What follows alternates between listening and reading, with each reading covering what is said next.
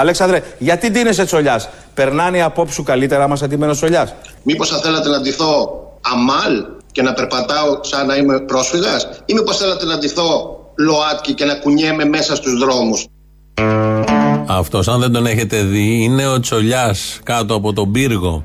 Είναι ένας συμπολίτης μας, ο οποίος είναι αρνητής, αντιεμβολιαστής. Τον συνέλαβαν για τα γνωστά, όπως γίνεται τώρα τελευταία. Πήγε στο δικαστήριο, ντυμένος Τσολιάς. Τσολιάς, τσολιάς, έτσι είναι και λίγο τροφαντούλης, είναι όπως είναι οι τσολιάδες στα βλάχικα της Βάρης. Ε, κάπως έτσι ήταν και αυτός και έκανε δηλώσεις. Και τώρα εδώ, στον Νίκο Μάνεση, χθες που βγήκε, δικαιολογούσε γιατί ακριβώς ντύθηκε τσολιάς και δεν ντύθηκε κάτι άλλο. Προφανώς με τέτοια σουργελοποίηση μυαλού, τσολιάς θα μπορούσε να ντυθεί, δεν θα μπορούσε να είναι τίποτε άλλο. Είναι τόσο ταιριαστό όλο αυτό, αυτό που βλέπαμε, αυτό που σκεφτόταν, αυτό που έλεγε, που δεν θα μπορούσε να είναι τίποτα διαφορετικό. Θυμηθήκαμε μια παλιά δήλωση του Αδόνιδος, ο οποίος έλεγε, μιλούσε για τα πολιτικά χαρακτηριστικά των αρνητών και των αντιεμβολιαστών. Υπάρχει και ένα άλλο πολιτικό χαρακτηριστικό πολύ ενδιαφέρον. Αν δείτε όλες τις έρευνες της κοινής νόμη παγκοσμίως, το αντιεμβολιαστικό κίνημα στην Αμερική, στη Γερμανία, στην Αγγλία, παντού υπάρχει αντιεμβολιαστικό κίνημα, παντού υπάρχουν άνθρωποι που θέλουν να εμβολιαστούν. Είναι σε ποσοστό 80 με 90% πολιτικά στον χώρο της άκρας δεξιάς. Στην Ελλάδα έχουμε ένα φαινόμενο πρωτοφανές. Η κυριότερη εκπρόσωπη του διαβολιασμού πια είναι στην αριστερά. Η κυριότερη εκπρόσωπη του διαβολιασμού πια είναι στην αριστερά. Τώρα που το βλέπει αυτό ο Άδωνης, αυτός θα ξέρει προφανώς, γιατί όλοι βλέπουμε, όλοι ακούμε, παρακολουθούμε τις τελευταίες μέρες και νωρίτερα ποιοι είναι αυτοί που δίνουν το τέμπο. Το τέμπο κυρίως στον αντιεμβολιαστικό χώρο. Έτσι λοιπόν έχουμε αυτόν τον Τζολιά, ο οποίος Τζολιάς έδωσε συνέντευξη στην, ε, στον Νίκο Μάνεση στην εκπομπή του και θυμόμαστε και αυτή τη δήλωση του Άδωνη Γεωργιάδη. Αλέξανδρε, να σου κάνω μια τελευταία ερώτηση. Παρακαλώ. Έρχεται από πολλούς τηλεθεατές, μου λες ένα ναι, ένα όχι. Ναι, βεβαίως. Είναι πολιτική ερώτηση. Είσαι με Ναι. το Σωρά; Όχι. Αυτό. Το λέω γιατί ρωτάει ο κόσμος. Θα σας, α- άμα θέλετε ξεκάθαρα λοιπόν πράγματα, εγώ μια ζωή και οι γονείς μου ήμασταν Νέα Δημοκρατία. Η κυριότερη εκπρόσωπη του διαβολιασμού πια είναι στην αριστερά. Συγγνώμη, μου είπατε Είστε με τη ξεκάθαρα Νέα Δημοκρατία. πράγματα. Ωραία. Είστε Σα- άνθρωπος Όχι, Μητσοτάκη. Μου είπατε ξεκάθαρα πράγματα. Σας ωραία. λέω λοιπόν, η οικογένειά μου Νέα Δημοκρατία. Τελευταία φορά ψήφισα το Μητσοτάκη για να φύγει. Να Καλά, πω μια καμία άστο λέξη. τώρα, μην μπλέκουμε τα πολιτικά. Μπράβο, μια μπράβο, ερώτηση σου μισό έκανα. Αν λεπτό. είσαι Σωρά, δεν είσαι τελείως. Μισό, σα- σας παρακαλώ και κλείνω. Ε, εγώ λοιπόν ψήφισα για να φύγει ο Τσίπρας γιατί έκανε τη συμφωνία στα Σιπρέσπες.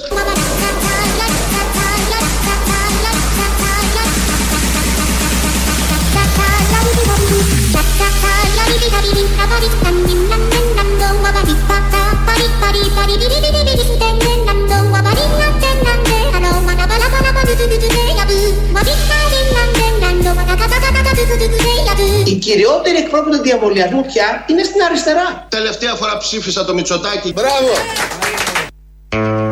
Μια χαρά. Μια χαρά. Δεν είναι μόνο ότι είναι από τον ο, δεξιό και άκρο δεξιό χώρο οι κυριότεροι εκπρόσωποι. Το βλέπουμε, το παρακολουθούμε. Δεν μπορεί να είναι τώρα μεσημέρι, δεν είναι βράδυ. Έχουμε κοινή εκτίμηση όλοι γι' αυτό. Αλλά ντύνονται και τσολιάδες στο δικαστήριο. Ο άλλος είχε κάνει μήνυση στο διευθυντή, ήθελε 2,7 εκατομμύρια, τόσα του είχε καταλογίσει. Ε, και τελικά μ, τον συνέλαβαν και έχει, έχει με αναστολή ποινή φυλάκισης. Ε, τούτος ντύθηκε τσολιάς και μιλάει για τα δικά του. Ψήφισε πάντα Μητσοτάκη. Με αυτό το μυαλό, Μητσοτάκη ψήφιζε. Τι άλλο θα ψήφιζε. Μια χαρά. Όλα αυτά έτσι όπως συμβαίνουν. Παίζει και το θέμα της ΔΕΗ. Ένα άλλο θέμα που παίζει είναι βέβαια ο σεισμός στην Κρήτη και όλα αυτά που έρχονται από κάτω. Ταρακουνήθηκαν και τρόμαξαν οι συμπολίτες μας και οι κριτικοί. Έχει ένα νεκρό, έχει 11 τραυματίες. Ε, Γενικώς εξελίσσεται το φαινόμενο και τα φώτα είναι στραμμένα εκεί της επικαιρότητας. Ξεκίνησε η μέρα έτσι με τράνταγμα σήμερα. Αλλά στα υπόλοιπα της επικαιρότητας είναι βεβαίως αυτός ο Τσολιά, έχει κλέψει τις καρδιές το τελευταίο δίμερο και η ΔΕΗ. Ό,τι γίνεται με τη ΔΕΗ, γιατί από προχτές ανακοινώθηκε η αύξηση μετοχικού κεφαλαίου, ξεπούλημα να το πούμε, γιατί βρίσκουν διάφορους τρόπους να πλασάρουν την μία και μοναδική έννοια και αιτία όλων αυτών που είναι το ξεπούλημα. Να πάρουν από μια μεγάλη επιχείρηση όσοι μπορούν, όσα αρπακτικά μπορούν, όσα περισσότερα μπορούν. Εις βάρος βεβαίως του λαού, όπως συμβαίνει πάντα. Θυμηθήκαμε κάτι παλιό από τον Κυριάκο Μητσοτάκη. Εκτιμούμε το σχέδιο εκποίησης ξεπουλήματος της στρατηγικής σημασίας επιχείρησης για την ελληνική οικονομία και την ενεργειακή αυτάρκεια της χώρας όπως η ΔΕΗ είναι ένα εθνικό έγκλημα.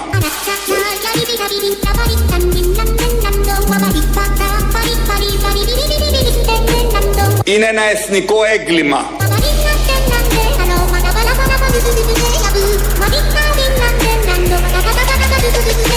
Σε ό,τι μας αφορά δεν υπάρχει περίπτωση να συμβιβαστούμε με την ιδέα ότι η ΔΕΗ θα ξεπουληθεί. Η ΔΕΗ, προσέξτε, θα μείνει δημόσια και ενιαία. Καλά μοντάζ είναι, μην ταράζεστε. Σιγά μην τα λέει αυτά ο Μητσοτάκης. Δεν τα πίστευε ποτέ, δεν θέλει τίποτα δημόσιο. Αν μπορούσε και αν παίρναγε από το χέρι του, όλα να τα ξεπούλαγε. Στα δημόσια άλλων χωρών, αλλά να τα ξεπούλαγε. Να μην είναι στο ελληνικό δημόσιο. Ένα άλλο θέμα που υπάρχει στην επικαιρότητα είναι οι εκλογές στη Γερμανία. Και έτσι λοιπόν εκεί βγήκαμε ότι προηγείται ο Σοσιαλδημοκράτης και να αρχίσαν εδώ τα πανηγύρια, αριστεροί, σοσιαλιστές, ότι αυτό είναι καλό για την Ελλάδα είναι πολύ καλό για την περιοχή. Όλοι αυτοί παραγνωρίζουν βεβαίως ότι τα συμφέροντα είναι αυτά που καθορίζουν τις πολιτικές των χωρών και είτε είναι σοσιαλδημοκράτης είτε είναι χριστιανοδημοκράτης. Δεν υπάρχει και καμία διαφορά. Έχουν συγκυβερνήσει και αν χρειαστεί θα ξανακυβερνήσουν. Τα συμφέροντα σε σχέση με την Τουρκία πάντα είναι μια μεγάλη αγορά. Η Γερμανία με την Τουρκία έχει σχέσεις ανεξαρτήτως κυβερνήσεων. Αυτό θα συνεχιστεί. Δεν πρόκειται να σταματήσει με τίποτα. Αλλά θυμηθήκαμε τη λογική αυτή του που κυριαρχεί σαν πολιτική σκέψη και θα κυριαρχήσει και στην Ελλάδα στις επόμενες εκλογές του λιγότερο κακού. κακού. Αυτή είναι η λογική. Όταν βγήκε ο Biden, λέγανε όλοι αυτοί, καλύτερα ο Biden παρά ο Τραμπ. Το λιγότερο κακό. Διαλέγουμε. Όταν βγήκε ο Μακρόν σε σχέση με τη Λεπέν, λέγανε όλοι αυτοί, καλύτερα ο Μακρόν παρά η Λεπέν. Και εδώ το λιγότερο κακό. Τώρα καλύτερα ο Σόλτς, ο σοσιαλδημοκράτης στη Γερμανία, παρά ο Λάσετ, ο χριστιανοδημοκράτης, στη Γερμανία. Πάντα διαλέγουν το λιγότερο κακό, είναι αυτή η αντίληψη που το μόνο που καταφέρνει, το μόνο που καταφέρνει αυτή η αντίληψη είναι να συντηρεί το κακό. Στο τέλος. Αυτό γίνεται σε όλες τις περιπτώσεις. Αυτό γίνεται στην Ευρώπη. Γιατί πάντα μπαίνει ένα δίλημα και διαλέγεις υποτίθεται το λιγότερο κακό, αλλά μένει το κακό όμως.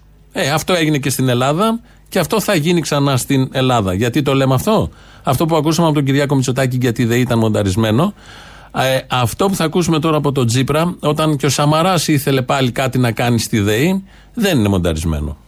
Ο ΣΥΡΙΖΑ δεσμεύεται να ακυρώσει άλλωστε τέτοιου είδους μνημονιακές αποφάσεις. Μπράβο! Και να σταματήσει την περαιτέρω ιδιωτικοποίηση της ΔΕΗ και δεσμεύεται ότι θα κάνει ό,τι είναι δυνατό ώστε η ΔΕΗ να επανέλθει υπό δημόσιο έλεγχο ως 100% δημόσια επιχείρηση. Μπράβο! Δεν έγινε αυτό τελικά, γιατί είχαμε διαλέξει το λιγότερο κακό. Μπήκε ένα 17% στο ΤΑΙΠΕΔ και όλοι ξέρουμε ότι εφόσον μπαίνει κάτι στο ΤΑΙΠΕΔ θα πουληθεί, θα ξεπουληθεί και μάλιστα η ΔΕΗ που είναι στρατηγικός ε, στρατηγική επιχείρηση, επιχείρηση στρατηγικής σημασίας όπως τη λένε. Είναι η ενέργεια ενός τόπου. Πρέπει να είναι σε δημόσιο χαρακτήρα γιατί πολλά γίνονται. Είδαμε και με την πανδημία τι ακριβώς συμβαίνει, πόσο κρίσιμοι είναι κάποιοι τομείς να υπάρχουν, πόσο κρίσιμο είναι κάποιοι τομείς να υπάρχουν στο δημόσιο χαρακτήρα. Αναγκάστηκε λοιπόν, βάζω τη λέξη σε εισαγωγικά, το αναγκάστηκε, και ο ΣΥΡΙΖΑ ενώ έλεγε 100% της ΔΕΗ, το 17% τότε, να το βάλει στο ΤΑΙΠΕΔ. Δεν το πούλησε, δεν το πούλησε, αλλά άπαξ και μπήκε το 17%, έστρωσε το χαλί, ώστε να έρθουν οι επόμενοι και να πουλήσουν το 17%. Ο Φίλης τότε, ο σύντροφος Φίλης, έλεγε το θέμα αυτό της ΔΕΗ είναι ένα θέμα εθνικής διάστασης και σημασίας. Αφορά το μέλλον, το αναπτυξιακό της χώρας, διότι η ενέργεια είναι από τους βασικούς πυλώνες που τροφοδοτούν την ανάπτυξη στη χώρα. Το σίγουρο είναι ότι είναι μια συμφωνία η οποία επιβάλλεται, δεν επιλέγεται από την κυβέρνηση. Όταν ε, αναγκάζεσαι να δώσεις τόσο σημαντικούς στρατηγικούς τομείς της οικονομίας και η ΔΕΗ αυτή τη στιγμή μικραίνει, αυτή είναι η πραγματικότητα, και όταν μικραίνει η ΔΕΗ δεν σημαίνει ότι εξηγένεται πάντοτε, ίσως, αλλά μικραίνει. Αυτό είναι ένα στοιχείο το οποίο πρέπει να μας προβληματίσει πάρα πολύ. Δεν ήταν επιλογή μας, ήταν επιβολή από τους δανειστές. Και πάντα το ερώτημα θα έρχεται. Όταν ανέλαβες την Πρωθυπουργία και την εξουσία, δεν ήξερες ότι θα σου επιβάλλουν όλα αυτά; Υπάρχει πολιτική εξουσία στην Ελλάδα, κυβέρνηση, τα τελευταία 40 χρόνια που δεν τις επιβάλλουν κάποιες διρεκτίβες, εφόσον ανήκουμε στην Ευρωπαϊκή Ένωση, επιβάλλονται Οι κανόνες σε όλες τις χώρες, οι δημόσιες επιχειρήσεις ηλεκτρικού έχουν γίνει ιδιωτικές. Ή στο σύνολο ή σε κομμάτια. Αυτή είναι η τακτική, αυτή είναι η πολιτική, αυτή είναι η αντίληψη αυτή της Ευρωπαϊκής Ένωσης. Να παίρνει πολύ σοβαρές υποδομές όπως είναι η ΔΕΗ, γιατί η κρατική ΔΕΗ έφτασε το ρεύμα στο τελευταίο χωριό της χώρας τι προηγούμενες δεκαετίες. Έρχονται τώρα, εκμεταλλεύονται τα δίκτυα, εκμεταλλεύονται ό,τι μπορούν. Έτσι γίνεται, έτσι επιβάλλουν, όπως λέει εδώ ο Φίλης, που δεν επιβάλλουν γιατί από πριν ξέρεις τι θα γίνει. Άρα είναι μια κοροϊδία. Βγαίνει και ο Βασίλη προχτές, την Παρασκευή το βράδυ, στη Γιάμαλη, στο Κόντρα και λέει περίπου το ίδιο. Θέλω να σας ρωτήσω, γιατί το άκουσα πολύ σήμερα και το άκουσα από πολλά κυβερνητικά στελέχη ή από μέλη του κυβερνώντα κόμματος. Ναι, αλλά εσείς βάλατε τη ΔΕΗ στο υπερταμείο. Ναι, αλλά εμείς υλοποιήσαμε ε, πολιτικές κάτω από ένα τρίτο μνημόνιο. Θυμίζω ότι τη χώρα στα μνημόνια δεν την έβαλε ο ΣΥΡΙΖΑ. Ο ΣΥΡΙΖΑ έβγαλε τη χώρα από τα μνημόνια του 2018 το καλοκαίρι έχοντας α, βαριές δεσμεύσεις. Η επιδίωξη των α, τροικανών τότε, των θεσμών, αλλά και της τρόικας του εσωτερικού. Ήταν α, από τότε η ιδιωτικοποίηση, η πώληση τέλος πάντων του, του πλειοψηφικού πακέτου α, της ΔΕΗ, ΑΔΜΙΕ, ΔΕΔΙΕ, ε, ΔΕΠΑ υποδομών, ήταν σκληρό προαπαιτούμενο. Σκληρό προαπαιτούμενο, γι' αυτό μπήκε το 17% στο ΤΑΙΠΕΔ για να ξεπουληθεί μαζί με όλα τα άλλα που μπήκαν στο ΤΑΙΠΕΔ, γιατί ήταν όλα σκληρά προαπαιτούμενα και μια κυβέρνηση που ήρθε για να μην δεχτεί τα σκληρά προαπαιτούμενα, τελικά δέχτηκε με μεγάλη χαρά και ευκολία τα σκληρά προαπαιτούμενα. Να γυρίσουμε πάλι στον πρωθυπουργό της χώρας, τον Τωρινό, ο οποίος θα είχε πάει στην Φλόρινα πάνω στα εργοστάσια εκεί της ΔΕΗ. Είχε μιλήσει στου εργαζόμενους, θα ακούσουμε τι τους είχε τάξει. Ε, Παπάδες και λαγούς με πετραχίλια και πώς από κάτω οι εργαζόμενοι χειροκροτάνε. Είμαι σίγουρος κάποιοι από αυτούς τους εργαζόμενους θα βγουν σε επόμενες κινητοποιήσεις και θα πούνε 30 χρόνια, 31 που πήγε ο άλλος, ψήφιζα Νέα Δημοκρατία και είχα πιστέψει τον Κυριάκο Μητσοτάκη, αλλά τελικά μένουμε εκτός. Θα στηρίξουμε τη ΔΕΗ, γιατί βλέπω ότι έχουμε πολλούς φίλους συνδικαλιστές. Μια ΔΕΗ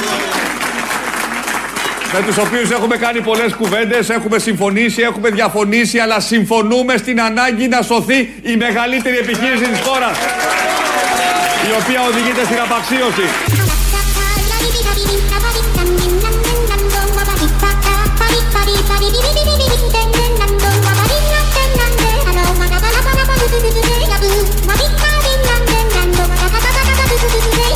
Θα στηρίξουμε τη ΔΕΗ. Θα στηρίξουμε τη ΔΕΗ. Πολύ καλό. Το άλλο με το τοτό το ξέρετε. Τα μπράβο, τα μπράβο εδώ είναι το θέμα. Τα μπράβο των εργαζομένων, μόλις ακούν τον Πρωθυπουργό, θέλουν να τα ακούσουν, πιστεύουν ότι έτσι ακριβώς θα γίνει και αρχίζει το χειροκρότημα. Όλοι αυτοί θα ψήφισαν και Κυριάκο Μητσοτάκη πάνω στη Φλόρινα, γιατί ψήφισε και άλλος ο Τσολιάς. Ο ντυμένος Τσολιάς που πήγε στο δικαστήριο, κάτω στον πύργο, φαντάζομαι και αλλού στην Ελλάδα, γιατί όλοι πίστεψαν διάλεξαν το λιγότερο κακό σε σχέση με τον Τσίπρα. Όπως και οι άλλοι που είχαν ψηφίσει Τσίπρα είχαν διαλέξει το λιγότερο κακό, διότι τι να κάνουμε, δεν υπάρχει κάτι άλλο, καμία άλλη λογική. Και τελικά επικρατεί το κακό πάρα πολύ ωραία, πολύ όμορφα, στην αλληλουχία των δεκαετιών, των τετραετιών για την ακρίβεια. Βγαίνει και ο Άδωνης σήμερα το πρωί να μιλήσει για τη ΔΕΗ. Λοιπόν, εδώ το δημόσιο 34% παραμένει ο μεγαλύτερος μέτοχος, ο ασκόντο management. Μπράβο! Άρα γιατί να ανησυχούν οι εργαζόμενοι;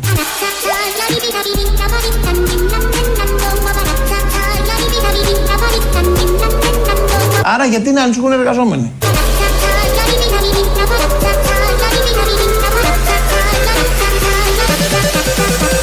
Πείτε μου ένα λόγο. Το ίδιο δηλαδή δεν αν είχε πουληθεί το 17% για να πάνε στους δανειστές, θα ήταν καλά. Δεν Γιατί ξέρω δεν το τι θα σχολιάσατε. απαιτήσουν Να το αυτοί. να το κάνουμε κουβέντα σοβαρή. Γιατί δεν το σχολιάσατε; Γιατί δεν σχολιάσατε ότι ο Τσίπρα έδινε το 17% στους δανειστές; Το σχολιάσαμε εκείνη την περίοδο. Ενώ ο Μητσοτάκης κατάφερε να κρατήσει την σχολιάσαμε εκείνη εταιρεία. την περίοδο. Γιατί το σχολιάσατε, κύριε. Ε, Το σχολιάζαμε εκείνη την περίοδο, Όχι κύριε. τώρα το σχολιάσετε. κύριε Που Γεωργιάδη. κατάφερε η Νέα Δημοκρατία Ναι. το 17% να μείνει στον Έλληνα.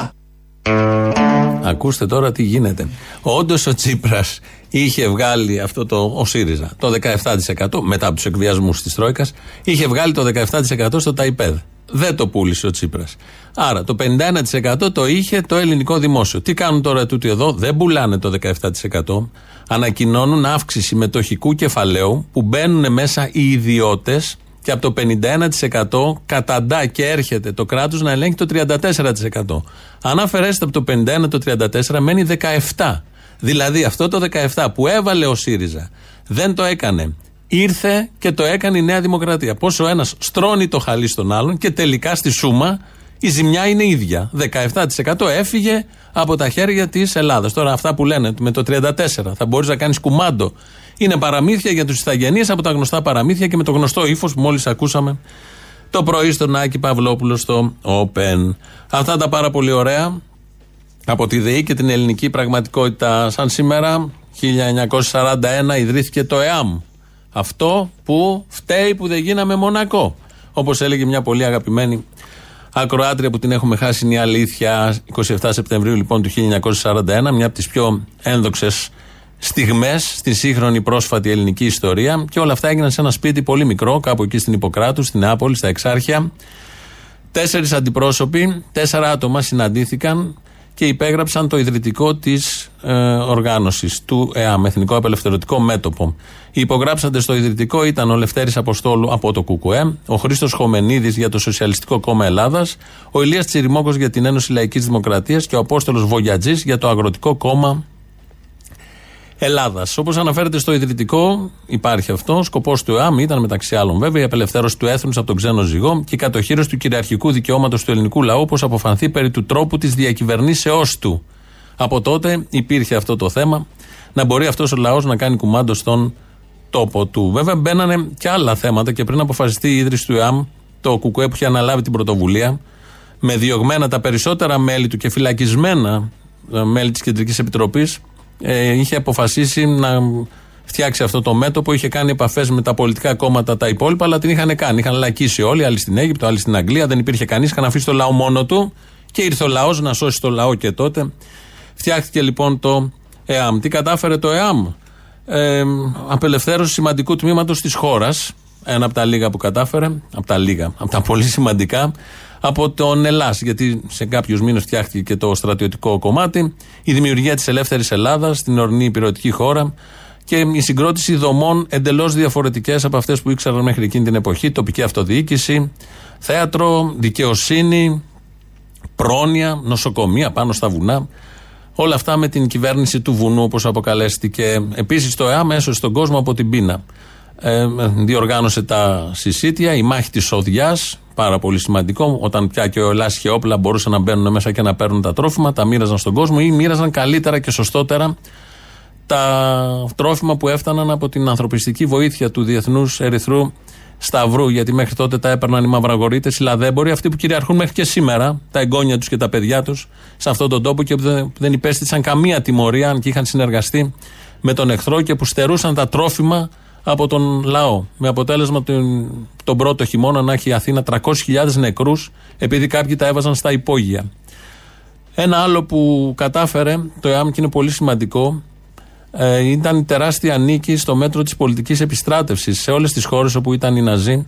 Είχαν αποφασίσει και το είχαν εφαρμόσει στις άλλες χώρες να παίρνουν τον ενεργά πληθυσμό, τον ενεργό πληθυσμό και να τον πηγαίνουν να δουλεύει στη Γερμανία στα εργοστάσια ή να πολεμάει και όλα στα μέτωπα έτσι λοιπόν είχε βγει μια διαταγή στις 30 Γενάρη του 1943 από τον Αλεξάνδρ Λέρ, στρατιωτικός διοικητής των γερμανικών στρατιωτικών δυνάμεων Νότιο-Ανατολική Ευρώπης, που έλεγε ότι κάθε κάτοικος της Ελλάδας ηλικίας 16-45 χρόνων είναι υποχρεωμένος όταν το απαιτήσουν οι συνθήκες να αναλάβει δουλειά για γερμανικές ή ιταλικές υπηρεσίες που του υποδείχθηκε. Ανδρικές εργατικές δυνάμεις είναι υποχρεωμένες να εργαστούν και έξω από το μόνιμο τόπο κατοικίας τους, αν χρειαστεί, σε κοινότητες στρατοπέδευσης. Αυτό προσπάθησαν εδώ να το καταφέρουν. Ε, το ΕΑΜ όρθωσε ανάστημα, όχι απλά όρθωσε ανάστημα, προκάλεσε συγκεντρώσεις πολλές. Η με κορυφαία αυτή που έγινε στις 5 Μάρτη του 1943. Ε, επικεφαλής τότε και οργανωτής ήταν ο Νίκος Πλουμπίδης από το ΚΚΕ το 1943 στην κατεχόμενη Αθήνα έγινε μια από τις μεγαλύτερες συγκεντρώσεις ε, σε όλο το κέντρο της Αθήνας παρά τους Γερμανούς, παρά τα τάγματα εδώ, παρά την αστυνομία. Είχε 17 νεκρούς, πάρα πολλούς τραυματίες και σε όλο το κέντρο της Αθήνας αν διαβάσετε τα ιστορικά από την πλατεία Βάθη μέχρι Σύνταγμα, μέχρι ε, Ομόνια, μεγάλη αναστάτωση, πολύ μεγάλο μέρος του πληθυσμού πήρε μέρος σε αυτή τη διαδήλωση με σκοπό και στόχο να μην φύγει κανένας Έλληνας να πάει να εργαστεί, να πολεμήσει στην Γερμανία και να μένει σε στρατόπεδο συγκέντρωσης. Ε, όλο αυτό είχε ως αποτέλεσμα να ακυρωθεί η πολιτική επιστράτευση και μάλιστα ο Λογοθετόπουλος, δοσύλλογος, έβγαλε ένα διάγγελμα εκεί το βράδυ της 5η Μαρτίου και λέει: Η Κομμουνιστική Οργάνωση ΣΕΑΜ παρασύρασα δυστυχώς και πολλούς δημοσίους υπαλλήλους και φοιτητάς, μη εισακούοντας τα θερμά μου συστάσεις, προκάλεσαν αναρχικά συγκεντρώσεις ανά την πόλη με σκοπό την παρακόλληση, την ελευθερία κίνηση και λειτουργία των δημοσίων καταστημάτων και του εμπορίου. Πάντα το εμπόριο και τα καταστήματα, δεν έχει αλλάξει τίποτα. Τα αποτελέσματα της άφρονης αυτής ενέργειας υπήρξαν σύγκρουση των τρομοκρατικών ομάδων με τα όργανα της τάξης, μπλα μπλα μπλα και λέει στο τέλος, εδήλωσα ήδη επισήμως προς τον ελληνικό λαό ότι η επιστράτευση δεν πρόκειται να γίνει και οποιασδήποτε ε, οποιαδήποτε εργαζόμενοι στην υπηρεσία των στρατιωτικών αρχών κατοχής δεν θα αποσταλούν προς εργασία έξω της Ελλάδας. Με αίμα, για άλλη μια φορά, ο ελληνικός λαός, ο αθηναϊκός λαός είχε καταφέρει, είναι η μόνη χώρα στην Ευρώπη που δεν έστειλε ε, στη Γερμανία, στα εργοστάσια της, εργαζόμενους ή φαντάρους γιατί ήθελαν στρατό να πολεμήσει κατά της Σοβιετικής Ένωσης επειδή δεν τα πήγαιναν ήδη καλά στο Ανατολικό μέτωπο. Αυτά τα λίγα πώς αναχωρέσουν πια μέσα σε δύο-τρία λεπτά για το ΕΑΜ. Νομίζω ξέρουμε όλοι τι και πώς έχει μείνει στην ιστορία και στη συνείδηση όλων από τις πιο φωτεινές σελίδες και στιγμές στην πρόσφατη ιστορία μας. Το τραγούδι, το ξέρουμε όλοι, Κατιούσα, είναι σοβιετικό τραγούδι που μιλάει για την Κατερίνα. Υποκοριστικό είναι το Κατιούσα που στέκεται στις όχθες ενός ποταμού και στέλνει ένα τραγούδι στον γκρίζο αετό, το σύντροφό της. Και λέει το τραγούδι αυτό: Δώστε χαιρετίσματα από την Κατιούσα στον πολεμιστή στην άκρη των συνόρων. Πείτε του να θυμηθεί αυτό το κορίτσι, να ακούσει τη φωνή της, να του τραγουδάει, να προστατεύει την πατρίδα.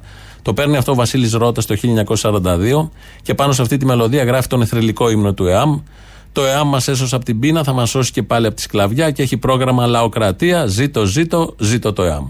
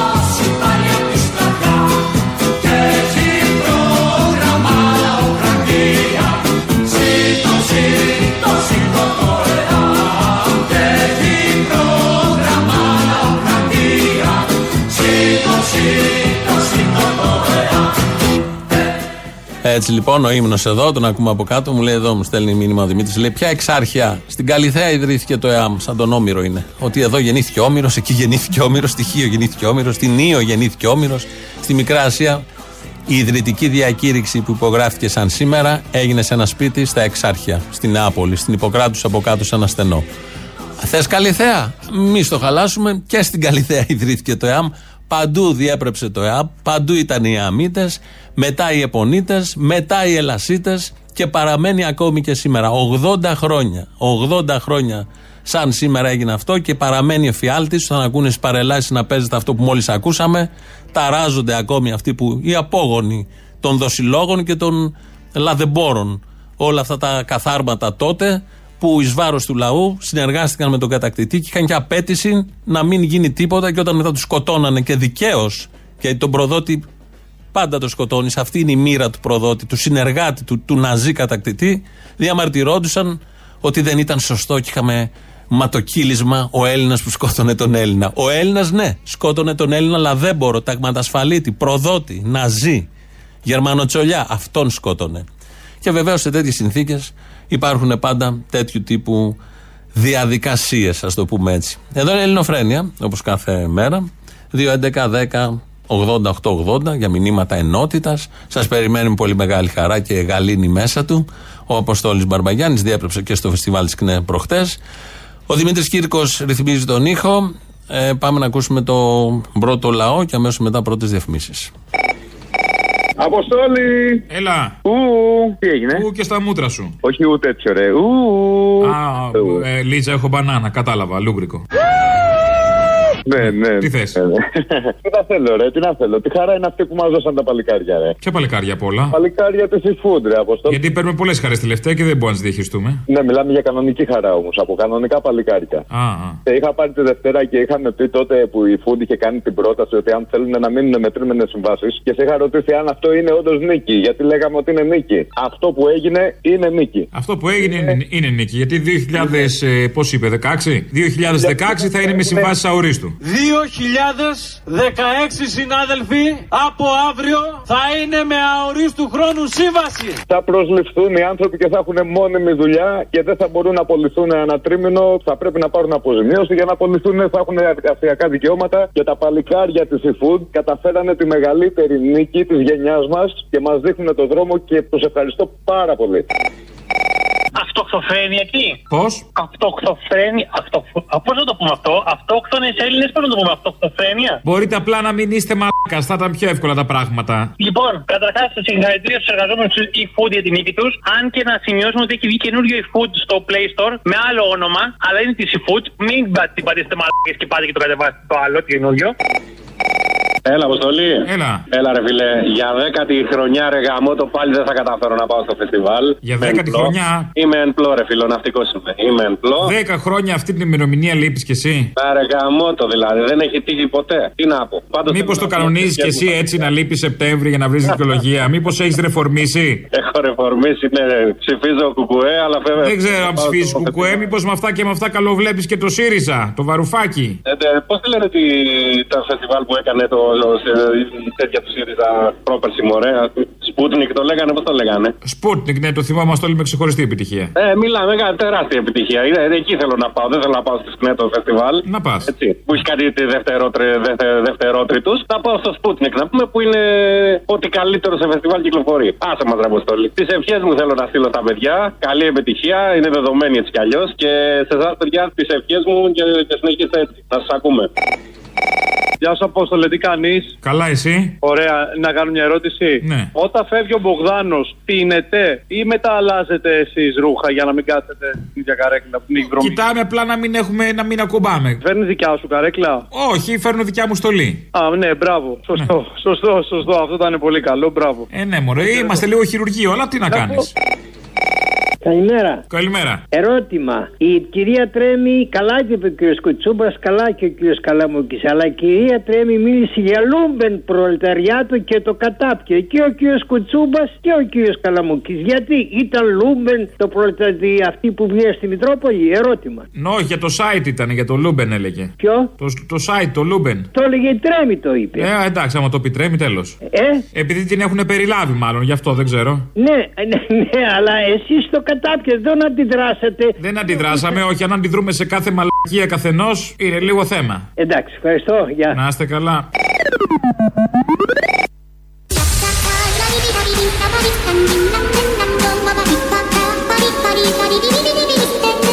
Θα στηρίξουμε τη ΔΕΗ. Θα στηρίξουμε τη ΔΕΗ. Ευτυχώς! Ευτυχώς. Που διαβεβαίωσε ότι θα στηρίξουν τη ΔΕΗ. Στέλνει μήνυμα εδώ ο ακροατής Ευάγγελος και μου λέει σε αυτή την απεργία το 1943 ε, έλαβαν μέρος και οι εργαζόμενοι του καταστήματος του ΟΤΕ στη Σταδίου των τηλεπικοινωνιών. Ήταν από τότε. Μάλιστα, ε, μετά, με την αποκατάσταση της Δημοκρατίας, μπήκε και μία πλάκα στην είσοδο του κτηρίου που έλεγε ποιοι εργαζόμενοι από τον ΟΤΕ, τότε τηλεφωνικής εταιρείας, είχαν σκοτωθεί και είχε μπει στην είσοδο αυτού του κτηρίου. Υπήρχε για χρόνια αυτή η πινακίδα μέχρι που τον ΟΤΕ τον πήραν οι Γερμανοί. Μια από τις πρώτες κινήσεις ήταν να κατέβει αυτή η μαρμάρινη πλάκα από την είσοδο και έχει μπει σε μια αποθήκη. Το είχαμε σχολιάσει και παλιότερα. Θα σας διαβάσω δύο mail που μας ήρθαν, θα καταλάβετε για ποιο λόγο. Ε, από ακροάτριες είναι και τα δύο. Το ένα το είδα σήμερα το πρωί. Είναι από τη Δήμητρα. Λέει καλημέρα ή καλ, καλησπέρα ή καλημέρα, δεν ξέρω πότε θα το διαβάσετε αυτό το μήνυμα. Είναι Σάββατο βράδυ, 23 και 40 και ο περισσότερος κόσμος έχει βγει έξω να διασκεδάσει. Εγώ αυτή τη στιγμή είμαι στο κρεβάτι μου και νιώθω εντελώς χαμένη. Έχω σηκωθεί μόνο για τουαλέτα και για να φάω με το ζόρ λίγο φαγητό για να μπορέσω να πάρω την αγωγή που με έχει γράψει ο ψυχίατρος. Εχθές, μετά από πολύ καιρό, βγήκα με την καλύτερη μου φίλη και δεν μπορούσα να το διαχειριστώ. Έπαθα κρίση πανικού, φοβήθηκα πολύ, φοβάμαι ακόμα. Η κατάθλιψη, λέει η Δήμητρα, σε συνδυασμό με το άγχος και με ψυχοσωματικά συμπτώματα είναι η καθημερινότητά μου. Ξέρω, δεν είμαι η μόνη που είναι σε αυτή την κατάσταση. Υπάρχει αρκετός κόσμος που είναι έτσι, μα δεν ξέρω αν αυτό είναι κάπως παρήγορο. Είμαι 30 και νιώθω πως δεν έχω καταφέρει τίποτα στη ζωή μου. Απλά υπάρχω. Μέσα στην εβδομάδα θα τελειώσει και η σύμβαση με τη δουλειά μου, ξανά στο ψάξιμο, ξανά να κοιτάζω ποιος θα μου προσφέρει τον καλύτερο μισθό, χωρίς να κοιτάζουμε ωράρια. Το εξαήμερο είναι δεδομένο, όπω και το 9ωρο ή 10ωρο. Απλά για 800, απλά για να επιβιώσω. 30 χρονών, απλά για να επιβιώσω. Απλά για να υπάρχω. Απλά είμαι αναλώσιμη. Προσπαθώ να βρω νόημα σε όλο αυτό που συμβαίνει και δεν καταλαβαίνω. Δεν ξέρω αν τα λόγια μου βγάζουν κάποιο νόημα. Ήθελα μόνο να μιλήσω. Δέλτα. Η Δήμητρα το έστειλε αυτό, το μήνυμα, το είδα σήμερα το πρωί, πρωί-πρωί, γιατί πάντα βλέπω τα μηνύματα που στέλνετε. Δήμητρα, προφανώς ήθελες να το γράψεις, να το ακούσεις εσύ ίδια. Επετεύχθηκε ο πρώτος στόχος. Δεύτερος στόχος να το διαβάσουμε εμείς. Επετεύχθηκε αυτός. Το διάβασα και το ξαναδιάβασα. Το διαβάζω και στην εκπομπή. Άρα γίνεται κτήμα περισσότερων ανθρώπων. Ε, Λες εδώ σε μια σειρά, προσπαθώ να βρω νόημα σε όλο αυτό που συμβαίνει και δεν καταλαβαίνω. Το καταλαβαίνω κάπως. Το αντιλαμβάνομαι τι θες να πεις. Έχω να σου πω ότι δεν είσαι μόνη. Το μοιραστήκαμε με πάρα πολλούς. Υπάρχουν πολλοί. Δεν ξέρω τι βάλσαμο μπορεί να είναι αυτό για σένα. Προφανώς το να βρει κάποιος ουσία στη ζωή είναι πολύ δύσκολο. Αν τη βρει όμως νιώθει ευτυχής. Ω απάντηση σε αυτό θα σου διαβάσω ένα άλλο μήνυμα μιας άλλης ακροάτριας. Το είχε στείλει τις προηγούμενες μέρες από την Ελένη. Και λέει, αγαπητή Θήμιο και Αποστόλη, μετά από τις φετινές φωτιές αποφάσισα να πάω σε μια από τις μαθητικές πορείες που κάνουν τα παιδιά μας για την κλιματική αλλαγή. Πάντοτε τις έβλεπα με μισό μάτι αυτές τις κινητοποίησεις. Είτε φοβόμουν μήπως κρύβουν κανένα κόμμα από, κα, από τα κακά από πίσω, είτε ότι είναι μόνο ρεφορμιστικές φανφάρες. Δεν επιβεβαιώθηκα όμως. Τα παιδιά με έβαλαν αυτοπρόσωποι. Τα παιδιά με έβγαλαν ασπροπρόσωποι. Ένας νεαρός, Πέτρος, αν θυμάμαι καλά το όνομα, όταν μίλησε, έβγαλε τέτοιο πάθος για ζωή και για τον αγώνα που μου θύμισε τους αγώνες που δίναμε εμείς μικροί. Τα έψαλε με τέτοιο τρόπο στην κυβέρνηση που και ο Μωυσής να ήταν εκεί θα μπερδευόταν και θα χειροκροτούσε. Τα παιδιά κράτησαν ενός λεπτού σιγή και για τον Μίκη Θοδωράκη. Όταν μπροστά από την πορεία τους έσκασαν οι ματατζίδες, φώναξαν με σύνθημα. Σκοτώνουν οι γυναίκες, ματαμάτιν εδώ. Θύμιο και Αποστόλη, το δικό μου παιδί το έχασα σε μικρή ηλικία. Σε αυτά τα παιδιά όμως ξαναζωντάνεψε. Είδα την ίδια σπίθα που είχε το δικό μου για αγώνα. Να είστε καλά, ρε παιδιά, αν μας ακούτε. Αυτό λοιπόν από την Ελένη μπορεί να αναπάντησε στη Δήμητρα, κάπως τα έμπλεξα στο μυαλό μου και όλα αυτά μαζί με αυτό που ακολουθεί.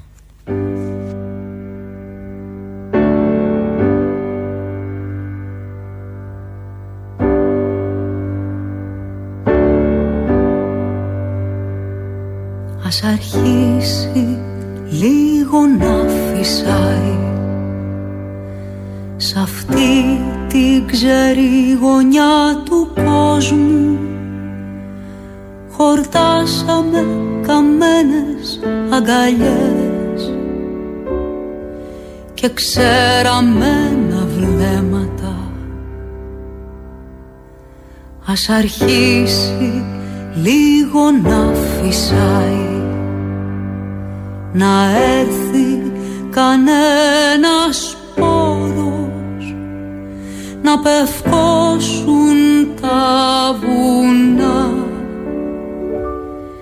να ανθίσουνε τα γόνατα. Χορτάσαμε από ψέματα χορτάσαμε από ψέματα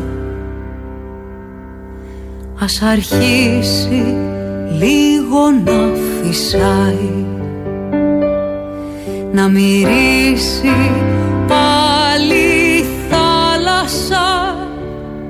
Κι ας μας πάρει τους αδύναμους, τους άριζους μακριά.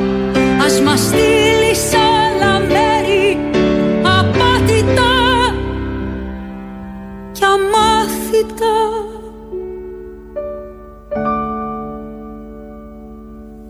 Χορτάσαμε από ψέματα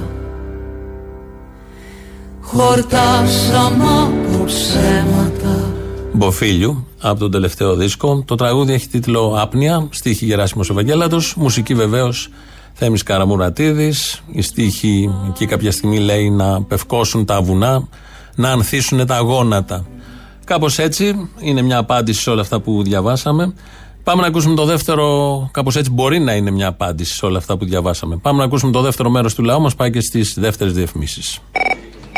Έλα ρε κουνούμαλε. Έλα. Έλα να σου πω, να ξεκινήσουμε όμορφα. Λοιπόν, Μητσοτάκη, ξέρεις εσύ, πιπ, έτσι; Ξέρει, ξέρει. Και να μην το πεις πια δεν έχει διαφορά. Ε, εννοείται, με το που λες Μητσοτάκη είναι το, η, το, η συνέχεια, η φυσική συνέχεια, ε. Μ, Πλέον ναι. Το ξέρουν Ωραία. μέχρι και τα πεντάχρονα. λοιπόν, άκουσε με τώρα.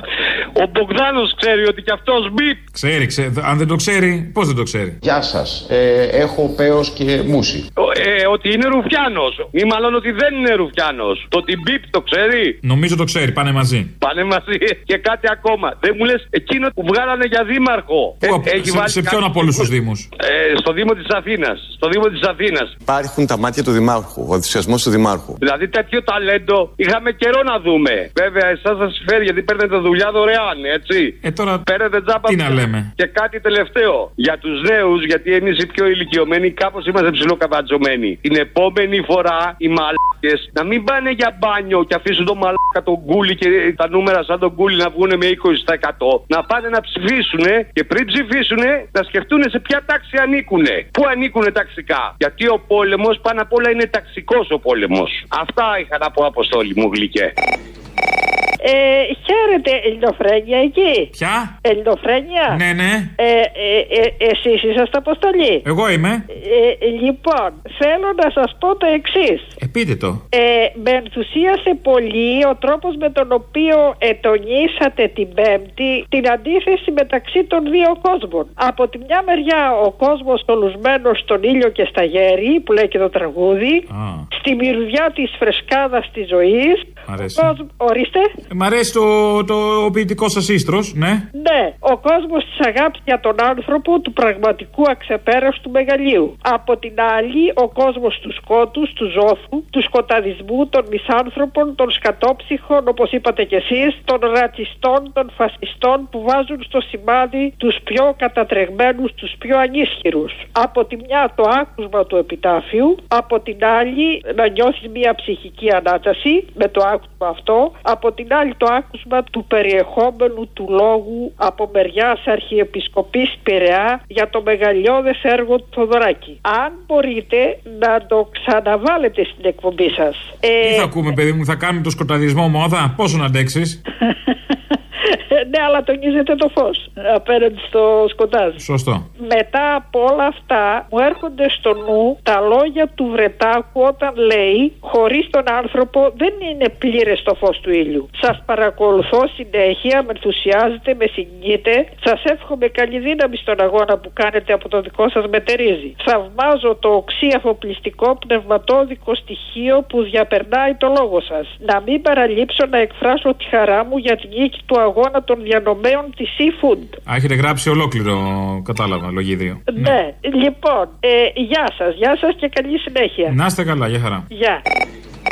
Αποστολή, Έλα, τι κάνεις αγόρι μου; καλά εσύ; Καλά είμαι κι εγώ. Τελικά με την κηδεία που επέλεξε ο αείμνηστος ε, δικός μας ήταν. Θρησκευτική κηδεία, με εμάς έγινε υπουργός, ε, σχολεμένο το Μητσοτάκη, οπότε δεξιούλης ήταν ο Θεοδωράκης. Τώρα μην τα λέμε τώρα. Έτσι δεν είναι, συμφωνείς; Η λυθιότητα δεν έχει όριο, δεν είχα καμία αμφιβολία. Ποια είναι η λυθιότητα του Μητσοτάκη, τον έκανε πρωθυπουργό, ε, υπουργό. Όχι, όχι, όχι. Δεν θέλω να σε ενημερώσω για ποιανού μιλάω, θα ταραχτείς. Του Μίκη που είπε η Καραμαγής η τάξη που... Η δικιά σου δεν περνάει από το έγινε- μυαλό σου, ε, το φαντάστηκα.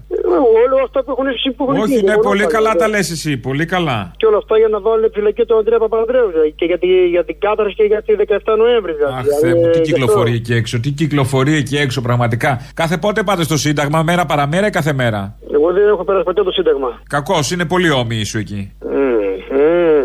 Στην πλατεία. Τους Σολιάδε εννοείς. Όχι, όχι, κάτι άλλους με κάτι τεράστιες εικόνες Παναγίας και του Παπαδόπουλου και κάτι τράγους εκεί με πετραχίλια. Ε, Μάλιστα. θα τέριαζες στο διάκοσμο τη συγκεκριμένη Γεια σου. διαδήλωση. Γεια, γεια σου, Αποστολάκο μου. Γεια. σου. Γεια.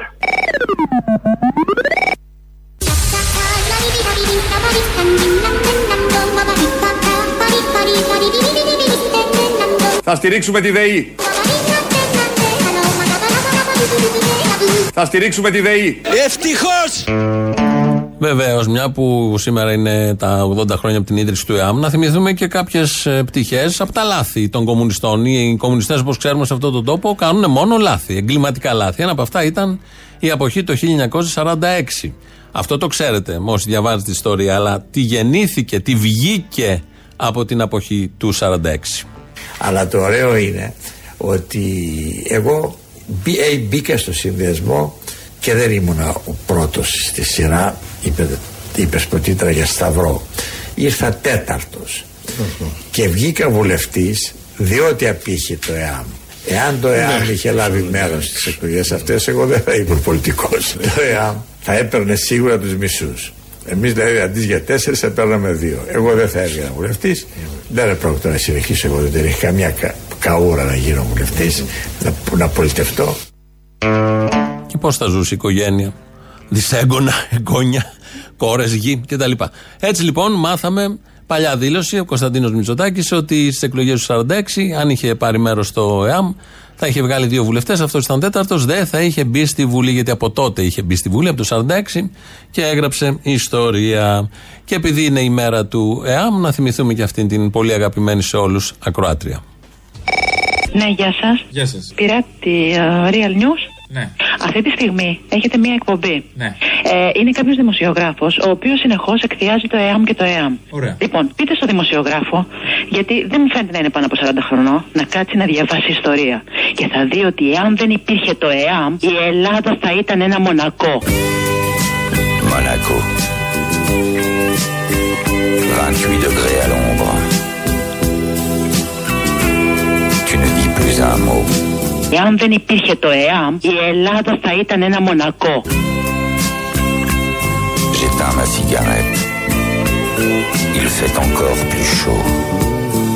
Το ΕΑΜ έπαιρνε τα όπλα από τους Άγγλους και έκανε δήθεν ότι θα σώζαν την Ελλάδα, δήθεν ότι έκαναν αντιστασιακούς αγώνες με μερικές κολογεφυρούλες, αλλά στην πραγματικότητα είχαν σκοτώσει πολλούς Έλληνες πατριώτες και στη Μέση Ανατολή και στην Ελλάδα. Ο, ο Βελουχιώτης, ο Κλάρας, τι έχετε να πείτε, το, ο, Βελουχι- ο μεγαλύτερος αλυταράς. Αυτά μας είχε πει τότε αυτή η κυρία, έγινε αγαπημένη. Όλοι αυτοί λοιπόν που ανήκουν σε αυτή την πλευρά της ιστορίας έχουν νεύρα. Πολλά νεύρα και φορτώνουν απότομα. Είδα, ακούσα την κυρία, τι ωραία που ξεκίνησε, είστε ο τάδε, ναι, και αρχίζει μετά γκαζώνει. Πολλά νεύρα σε αυτό το χώρο της ακροδεξιάς και πέρα από την ακροδεξιά και οι άλλοι, όλο με νεύρα, με νεύρα. Λίγο ηρεμία, πιο χαλαρά τα πράγματα. Αν ήταν χαλαρή, βέβαια θα ήταν εκεί. Αλλά αυτό είναι άλλο τεράστιο θέμα. Κάπως έτσι φτάσαμε στο τέλος. Τρίτο μέρος του λαού μας πάει στο μαγκαζίνο. Τα υπόλοιπα εμείς θα τα πούμε αύριο. Γεια σας. Ναι. Γεια σας. Γεια σας και εσά. Καλησπέρα, χαίρετε της Εσπέρας. Χαίρετε της Εσπέρας. Τας Εσπέρας και τας Νύκτα και τας σκολοτρυπίδα. Α, ωραία γλώσσα. Αποστολή. Πρώτον, θέλω να διαμαρτυρηθώ το ότι θα μας αντιγράψει ο Τούρκος. Έβλεπε το έργο. Είχε άποψη. Του άρεσε. Σα έκανε μια παρατήρηση. Μετά πήγα- Σας είπε, «Μα, Κώστα, αυτό δεν το κάνεις έτσι, κάνει το αλλιώς. Μου είπε ότι είναι πάρα πολύ ωραίο έργο και ότι γι' αυτόν είναι ένα παράδειγμα για αντίστοιχα έργα που θέλει να κάνει στην Κωνσταντινούπολη. Τι να αντιγράψει, καλέ. Τι να... Έχει δει τι θα αντιγράψει; Αυτά που είδε, αυτά που του έδειξε ο Δήμαρχος Αθηναίων, ο κ. Μπακογιάννης. Μπράβο. Όχι, μπράβο, μπράβο γιατί τα ζήλεψε. Μπράβο, καλό καλός Δεν κι αυτός. δέχομαι να μας αντιγράψουν τα τουρκαλά. Με την καμία. Θα κάνω δηλαδή ναι. Και δεύτερον, Αποστόλη, τώρα σοβαρά το λέω. Θέλω βοήθεια. Σε τι, Ε, θέλω ένα καλό ψυχίατρο. μα δεν έχεις ανάγκη, γιατί; Δεν έχω ανάγκη. Μου φαίνεσαι πολύ κανονική. Γιατί έχω, ρε παιδί μου λέω, ακούω, άψολη λειτουργία. Το είπε. Που όπως βλέπουμε και από την άψολη λειτουργία του προγράμματος Ελευθερία εδώ στην πατρίδα μας, Η οικονομία ζην, εκτοξεύεται. Θα δείτε να φεύγει η οικονομία. Βζζιν! Ε, τα σχολεία τέλεια, τέλεια, πιο τέλεια δεν έχουν γίνει ποτέ. Ο μέσος όρος μαθητών ανατάξεις στην επικράτεια είναι 17 μαθητές. Ε, όλα, όλα τέλεια. Και εγώ βλέπω αντίθετα πράγματα στην καθημερινότητά μου. Ζω ένα μπανικό. Ε, ένα- τράβα στο ψυχίατρο και πάει ξεκουβάλα, παράτα μας. Και, και π- πού θα το βρω εγώ το ψυχίατρο; Δεν με νοιάζει. Πού, ποιο Τσα, δεν με νοιάζει. Εσύ ποιο ψυχίατρο έχει; Αυτόν, ένα μηδέν. Έλα, Αποστολή. Έλα. Πήρα πριν και δεν είχα σήμα. Α, τώρα έχεις; Τώρα έχω. Να σου πω. Θέλω να ενημερώσω. Δεν ξέρω αν πολύ ο κόσμος ξέρει τι γίνεται με την αξιολόγηση των σχολικών μονάδων και τον αγώνα των εκπαιδευτικών. Για πες. Λοιπόν, η αγαπητή κυρία Κεραμέο, μετά από δύο χρόνια που τα σχολεία είναι κλειστά, θέλει να τα αξιολογήσει. Ενώ στο εξωτερικό, ας πούμε, η διαδικασία της αξιολόγησης έχει παγώσει λόγω πανδημίας. Αυτό ουσιαστικά σημαίνει σχολεία, εταιρείες θα αξιολογούνται, θα δημοσιοποιείται η αξιολόγηση της κάθε σχολικής μονάδας. Θα είμαστε αναγκασμένοι να ψάχνουμε χορηγούς για χρηματοδότηση, να κάνουμε παραστάσεις και να κόβουμε εισιτήρια από τους γονείς για να βρίσκουμε τα χρήματα για να χρηματοδοτήσουμε τη σχολική μονάδα. Και αυτό, όπως μπορούμε να καταλάβουμε, καταλήγει σε σχολεία διαφορετικών ταχυτήτων ανάλογα με την οικονομική δυνατότητα της κάθε περιοχής. Αναγκάζει τον εκπαιδευτικό, βάζει το χέρι στην τσέπη του εκπαιδευτικού για να βάλει ο εκπαιδευτικός το χέρι στην τσέπη του γονέα. Και αποτέλεσμα επίσης να είναι εκπαιδευτικοί φοβισμένοι που θα ασχολούνται με γραφειοκρατικά θέματα και όχι τη δουλειά τους μες στην τάξη και το παιδαγωγικό τους έργο. Και σε αυτό, την προηγούμενη φορά που έγινε η πρώτη απόπειρα να γίνει αξιολόγηση στην Άνοιξη, οι εκπαιδευτικοί απάντησαν με 95% αποχή απεργία. Γι' αυτό το καλό μας Υπουργείο αποφάσισε να μας απειλήσει και να μας τρομοκρατήσει με πρόστιμα έως και το μισθό ενός χρόνου ή το να απαγορεύσει να συμμετέχουμε σε κρίσεις τελεχών, να γίνουμε διευθυντές, δεν ξέρω εγώ τι. Γιατί, γιατί θα κάνουμε απεργία αποχή. Που δεν είναι ότι δεν το θέλουμε επειδή είμαστε τεμπέληδες, επειδή αυτό είναι κατά του δημοσίου σχολείου και των παιδιών και κατά των εκπαιδευτικών. Λίγο να ενημερωθεί ο κόσμος. Οι εκπαιδευτικοί δεν το βάζουμε κάτω. Έχουμε μεγάλο ποσοστό απεργίας αποχής και περιμένουμε και είμαστε έτσι σε εγρήγορση με τη ΔΟΕ να μας οργανώνει. Αυτό ήθελα να πω. Ε, αυτή η Κύπρια που σε, σου τηλεφώνησε και σου είπε να έρθει από την Κύπρο για να σε δει και τέτοια. Για να έρθω, είδα Αθήνα, είδα στη Θεσσαλονίκη να δω την παράστασή σου. Από πού είσαι; Είμαι στην Κύπρο. Στην Κύπρο; Στην Κύπρο. Μωρή πας καλά. Θα ερχόσουν από Κύπρο. Κανονίστε να έρθω εγώ στην Κύπρο.